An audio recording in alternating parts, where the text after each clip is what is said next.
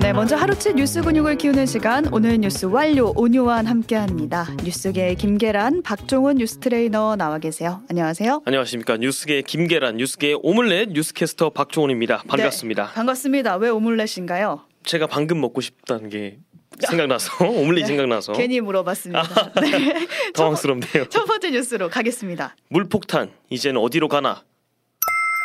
저희가 웃으면서 인사는 했지만 주말 사이에 정말 심각한 일이 그렇습니다. 많았어요. 폭우가 참 심각했는데 네, 어느 정도였던 건지 정리 좀 해주실까요? 일단 지난 금요일이었던 14일 비가 전국적으로 엄청 내렸습니다. 특히 전북 충청도 일대는 시간당 150mm에 달하는 많은 비가 내렸습니다.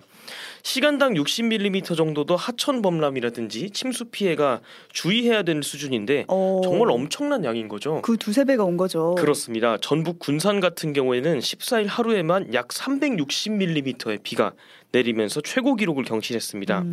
이외에 수도권, 강원 산간 지역에도 호우주의보가 내려졌고 비가 굉장히 많이 왔는데 이 폭우가 주말까지 이어지면서 정말 피해가 잇따랐습니다. 네. 충청권 같은 경우에는 기차가 다니는 선로까지 침수가 되면서 한국철도공사 측에서 일반 연차 운행을 중단하기도 했습니다. 네, 비가 정말 주말 사이에 그야말로 억수로 내렸는데 억수로 내렸습니다. 인명피해도 발생을 했잖아요. 네. 이 피해 상황 어떻게 집계되고 있는지 소개해 주시죠. 먼저 청주 오송읍입니다. 15일 오전 미호강이 범람하면서 인근 궁평 2지하차도가 급격하게 침수가 됐습니다.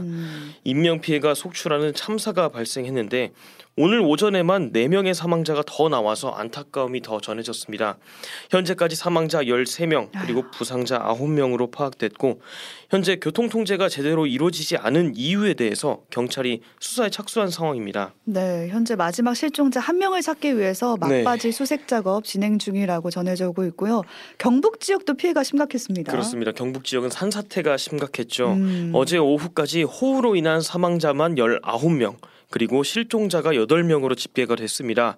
대부분 산사태로 인한 토사 매몰 때문이고 이재민이 1,000명이 넘어가는 상황입니다. 네, 전국적으로 이제 인명피해도 정리해 주시죠. 네, 오늘 오후 6시 기준 중대본 발표로 집계된 전국 인명피해는 사망자 40명, 실종자 9명, 폭우로 인해서 일시 대피한 사람만 10,000명이 넘는다고 합니다. 농경지 손실도 8천만 평이 넘어가고 어휴, 가축도 약 58만 마리가 폭우로 폐사했습니다. 충남 공주랑 부여에서는 폭우가 사흘간 계속되면서 백제시대 유적들이 큰 피해를 입었다고 합니다. 네, 이제 이 피해를 어떻게 복구할까 이것도 걱정이 되지만 네, 더 걱정은 내일 비가 더 온대요. 그렇습니다. 근데 그 비의 양이 더 많고 강한 비라고 해서 걱정이 커지고 있죠. 네, 아직까지 폭우 전선이 한반도에 머무르고 있는 상태라서 피해가 지속될 수 있습니다. 강원 남부 내륙 산지와 충청권 그리고 남부지방, 제주도에는 호우특보가 발효되어 있습니다. 전라권 그리고 경남권을 중심으로 시간당 최대 30mm의 강한 비가 또 내릴 거라고 하네요. 네, 피해는 계속되고 있는데 비는 그칠 줄 모르는 이런 상황인데요. 그렇습니다. 특히 인명피해가 컸던 청주 지하차도 사고 있잖아요. 네, 짚어볼 부분이 정말 많습니다. 맞습니다. 그래서 잠시 후 뉴탐에서 함께 나눠보겠고요. 다음 네, 소식으로 가보겠습니다. 우크라이나에서 깜짝 정상회담. 윤석열 대통령의 6박 8일 동유럽 순방이 마무리가 됐는데요. 그렇습니다. 우리가 모르던 일정이 하나 더 있었어요. 네, 윤 대통령이 비밀리에 전쟁 중인 우크라이나 방문했습니다. 그야말로 깜짝 방문이었습니다. 원래 방문 예정이었던 리투아니아 그리고 폴란드에 이어서 우크라이나를 방문한 건데 입국부터 동선까지 전부 극비였다고 합니다. 네, 그러니까 전시 중인 나라의 국내 대통령이 방문한 거는 지금 윤 대통령이 처음이라고 하고요. 네네, 우크라 방문으로 귀국 일정도 밀렸어요. 그렇습니다. 대량 학살이나 미사일 폭격이 있었던 곳들 다 현장 돌아보고 수도 키이우 내 전사자 추모의 벽에 헌화도 했습니다. 그 후 이제 젤렌스키 우크라이나 대통령과 정상회담도 가졌고요. 회담 통해서 우크라이나에 기존보다 더 큰 규모의 군수물자 지원 약속하고 오랜 전쟁으로 황폐화된 우크라이나 재건 사업 돕겠다 이렇게 말도 했습니다. 네, 근데 이 방문이 이뤄지던 때에 국내 상황을 살펴보면 폭우로 피해가 참 심각했던 네, 상황이었거든요. 그렇습니다. 그래서 비판도 좀 거세게 일고 있습니다. 네, 기자가 폴란드 현지 브리핑 중에 집중호우 심각한 상황인데 방문 취소 검토했냐 이렇게 질문을 했는데 한 대통령실 고위 관계자가 당장 한국 대통령이 서울로 뛰어간다고 해도 집중호우 상황을 크게 바꿀 수 없는 상황이었다. 그리고 하루 한 번 이상 계속해서 모니터링 했다. 이렇게 대답을 했습니다. 하루 한 번. 네, 일단 두 달 전에 윤석열 대통령이 G7 정상회의 때 폭우 피해로 이제 조기 귀국하는 이탈리아 총리를 위로하는 장면이 포착되기도 했었거든요. 그때 상황하고 좀 비교가 되긴 했습니다. 야당에서는 이제 러시아를 사서 적대국으로 만드는 게 아니냐 이런 지적도 하고 있고요. 네. 육군 대장 출신이자 국회 국방위원인 김병주 더불어민주당 위원은 폭우로 인한 긴급 상황에 순방 중단하고 귀국해도 모자랄 판에 안보를 오히려 위태롭게 만들었다. 적대국 자처하기냐 이러면서 비판을 하기도 했습니다. 네, 이외에도 지금 김건희 여사가 또 논란에 올랐는데 리투아니아에서 명품 브랜드 제품을 모합하는 네, 편집샵이라고 우리가 부르죠. 네. 거기 방문한 사실이 알려지면서 논란이 일고 있습니다. 일단 대통령실은 구경한 건 맞지만 호객 때문에 어쩔 수 없이 들어간 거고 물건을 사진 않았다 이렇게 해명을 한 상황입니다. 그러니까 편집샵에서 들어오라고 해서 간 거다라고 말을 하고 있는 불렀다. 거고 네.